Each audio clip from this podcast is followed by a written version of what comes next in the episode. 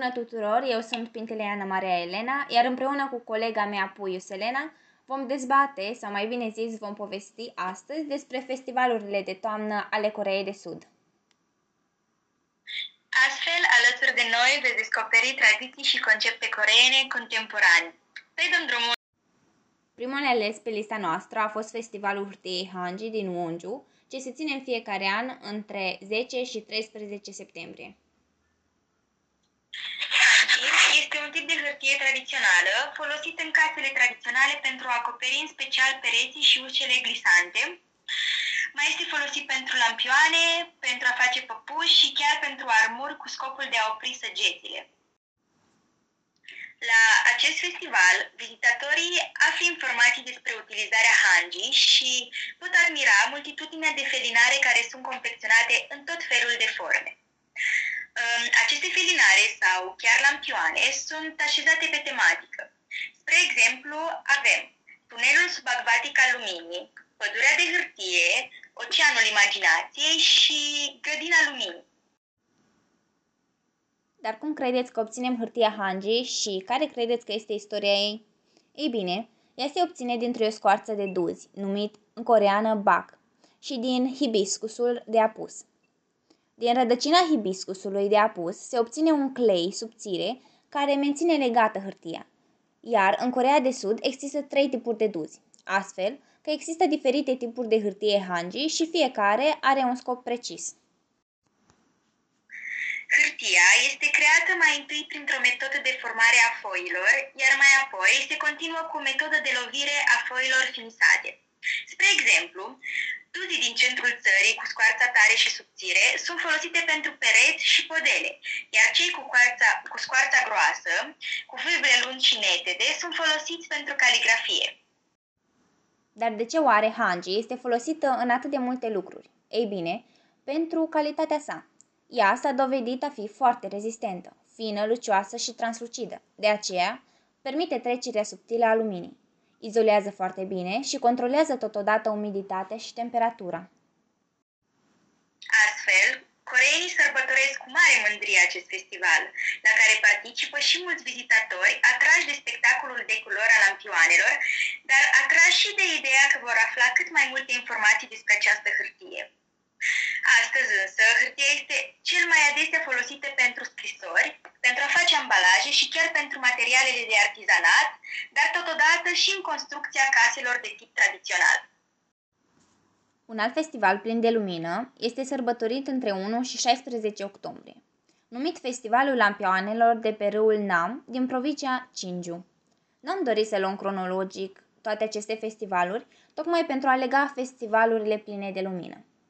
Acest festival datează din 1591 și provine din tradiția de a aprinde lampioane pentru a preveni traversarea râului Nam de către trupele japoneze în timpul invaziei. Cei ce participă astăzi la acest festival se pot bucura de frumusețea lampioanelor coreene, dar și a celor tradiționale făcute în alte țări. Aceștia vor putea vedea lampioane de diferite forme, mărimi și culori vibrante care totodată creează un nemaipomenit tablou pe apă. Un alt festival plin de lumini este Festivalul Internațional al Artificiilor din Seul, sărbătorit pe 3 octombrie, la care putem admira un adevărat spectacol de culori. Mulți vizitatori consideră acest festival fiind unul foarte romantic. Trecând mai departe, avem Festivalul Cultural Hyosok din Pyeongchang. Acesta este dedicat florilor de hrișcă și se sărbătorește între 4 și 13 septembrie. El a fost creat ca o memorie pentru scriitorul Lee Hyosok și a popularului său roman Când înfloresc florile de hrișcă. O zi importantă în Coreea este data de 3 octombrie, ziua națională a întemeierii sau a fondării statului corean. În fiecare an, pe 3 octombrie, în Coreea de Sud au loc parade, festivaluri, petreceri, dar și alte activități cunoscut în mod tradițional, în nume tradițional, Chol în coreană, tradus Ziua Deschiderii Cerului sau Festivalul Deschiderii Cerului, face parte dintr-o istorie care sărbătorește principalul mit al fondării vechiului regat corean, Gochoson. Sărbătoarea națională vorbește astfel despre mitul istoric al fondării Imperiului Gochoson de către Dangun, în 2333 înaintea erei noastre. Acest mit a fost mult timp, dar și este încă, o parte integrantă a identității naționale coreene. Aceasta este ziua în care se înalță steagul național, fiind amintit mitului Tangun cu ursoaica și tigrul, pe care l-am învățat și în primul semestru la cultură și civilizație coreană. Este impresionant cum o legendă a putut să prindă viață astfel, ajungând să fie din punct de vedere istoric pentru coreeni baza identității naționale a Coreei. Parade și festivaluri sunt găzduite în întreaga Coreie de Sud, la mai multe dintre ele fiind prezenți coreeni îmbrăcați în costume tradiționale și purtând măști care onorează legenda lui Tangun. În mai multe ceremonii private, mulți coreeni ard de lemn de santal lângă baza unui copac de lemn de santal. Pe lângă toate acestea, ziua se oferă și un spectacol extraordinar al bucatelor tradiționale coreene, în special japce, Sanjepsal și Jongwa. Această sărbătoare are un rol foarte important până și în societatea contemporană, deoarece le oferă coreenilor un trecut și o identitate. Ei vor să exprime faptul că au fost aleși de către cer, faptul că au un trecut divin, mitul unificator fiind foarte important în cultura coreană. Următorul festival de toamnă este cunoscut ca Dansul Internațional al Măștilor din Andong, care are loc în fiecare an între data de 25 septembrie și 4 octombrie în regiunea Andong. Acesta este un festival internațional, astfel încât pot fi văzute atât dansuri ale măștilor tradiționale ale coreenilor, cât, cât și ale străinilor. Măștile sunt confecționate din lemn sau din bambus, iar fiecare dintre ele are o caracteristică comică sau distorsionată sau chiar dramatică. Fiecare dintre măști reprezintă statutul purtătorului. Măștile mai deformate reprezintă nobilul având ca sens superioritatea, dezinteresul și chiar îngânfarea. În coreană, dansul măștilor se numește talchum și este împărțit în mai multe scene în care apare nobilul, servitorul, călugărul sau chiar femeia.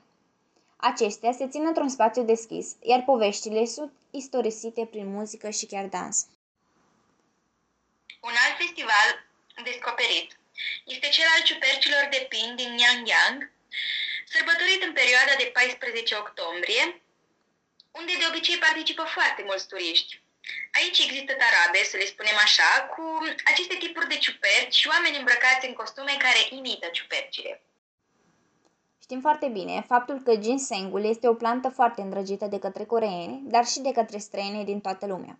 În Corea, regiunea în care predomină cel mai mult această plantă este Gumsan, astfel că s-a organizat un festival denumit Festivalul de Ginseng din Gumsan, care este sărbătorit între 2 și 11 octombrie și în care oamenii pot cumpăra această plantă la un preț foarte redus.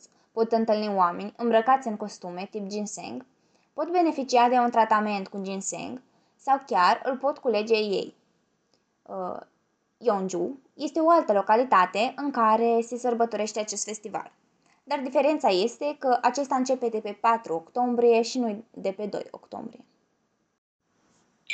Un festival important de recoltă și o sărbătoare care ține trei zile în Corea de Nord, dar și în Corea de Sud, este sărbătoarea Chuseok, denumită și ajunul toamnei și sărbătorită între 30 septembrie și 2 octombrie.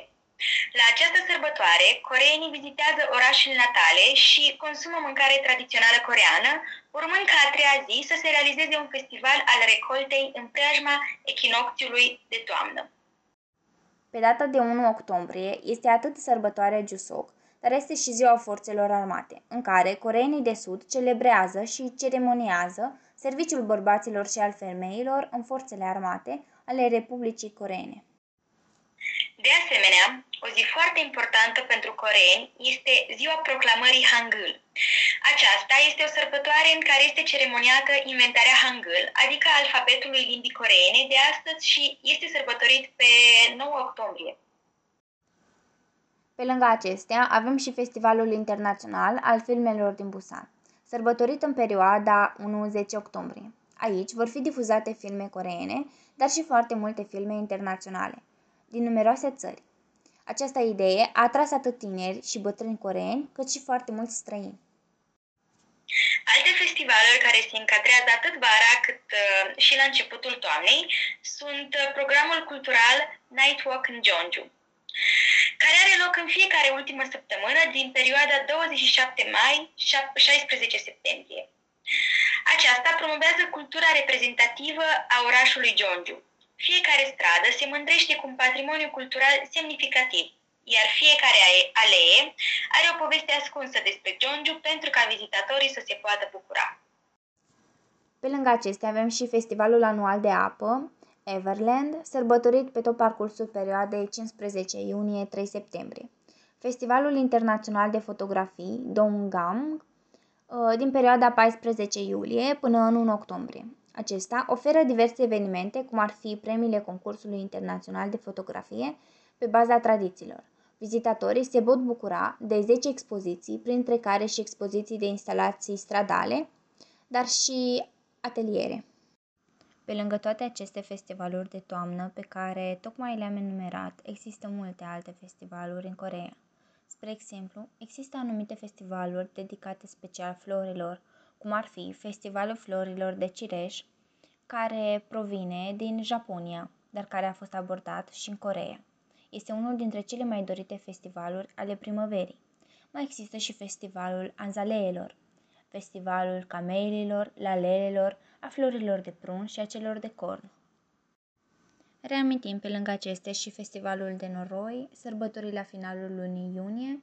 Prima dată a fost sărbătorit în 1998 pentru a promova anumite produse cosmetice care conținea ca un ingredient acest noroi, iar astăzi se adună mii de vizitatori pentru a sărbători această sărbătoare. Aici realizându-se alunecări, lupte, băi uriașe în noroi, dar și alte multe distracții. Am descoperit astfel că Corea are foarte multe festivaluri pe parcursul anului. Altele foarte interesante sunt un festival care sărbătorește ceaiul verde, unul care sărbătorește ziua de naștere a lui Buddha, uh, unul de licurici și iarna există chiar un festival de gheață, dar acestea sunt numai puține dintre toate festivalurile care există și toate atracțiile turistice de tip tradițional care există în Corea. Corea de Sud este o țară foarte frumoasă și cu o cultură foarte vastă, iar uh, coreenii au găsit metode foarte ingenioase prin care să promoveze această cultură. Principalul mod de promovare sunt festivalurile care ajută la promovarea turismului și a culturii acestui ținut asiatic. Și emisiunile de televiziune ale Coreei anunță apropierea acestor festivaluri. La festivaluri sunt organizate numeroase parade, dansuri, la care pot participa până și străini. Pe lângă toate acestea, este inclusă și educarea în școli a copiilor cu privire la sărbătorile și la cultura coreană. De o vreme, de exemplu, a început să se facă și anumite filme sau documentare despre aceste lucruri. Până și hotelurile din zonele în care se țin festivalurile fac uh, adesea reclamă acestora și se oferă și chiar și anumite promoții. Există și anumiți youtuberi care promovează aceste festivaluri sau alte tipuri de tradiții din cultura coreană. Însă nu știu sigur dacă aceștia au fost plătiți sau promovează cultura coreană din pasiune. În ziua de astăzi, pentru coreeni, identitatea națională este foarte importantă. Astfel, ei își promovează identitatea prin diferite tradiții, obiceiuri, festivaluri, în filme și documentare, la școală, în emisiuni de televiziune și prin faptul că multe festivaluri includ și străini. Păi tocmai, ei doresc foarte mult să-și păstreze tradițiile, considerând că astfel își vor păstra ceea ce sunt ei, istoria și faptul că au o identitate. Își doresc să arate și să mențină ideea ca un alfabet, ca o istorie, că au un început a Imperiului Corean, deci și-au un trecut. Și multe dintre aceste festivaluri au rolul astăzi nu numai de a atrage turiști, ci și de a reaminti societății contemporane ca un început, ca o tradiție, o istorie cu adevărat impresionantă. Și totuși de a le oferi o șansă să, de- să se desprindă un pic de modernitatea actuală și să recălătorească în trecut. Și am ajuns la finalul acestui podcast. Sperăm că v-am trezit interesul și curiozitatea cu privire la cultura coreană și că de asemenea v-am adus noi informații și că v-am putut introduce un pic în trecutul Coreei. Astfel, acesta a fost podcastul nostru. Vă mulțumim mult pentru toată atenția acordată și de-abia așteptăm să ne auzim la următorul. Eu am fost Elena și alături de colega mea Ana vă urăm o zi frumoasă. La revedere! La revedere!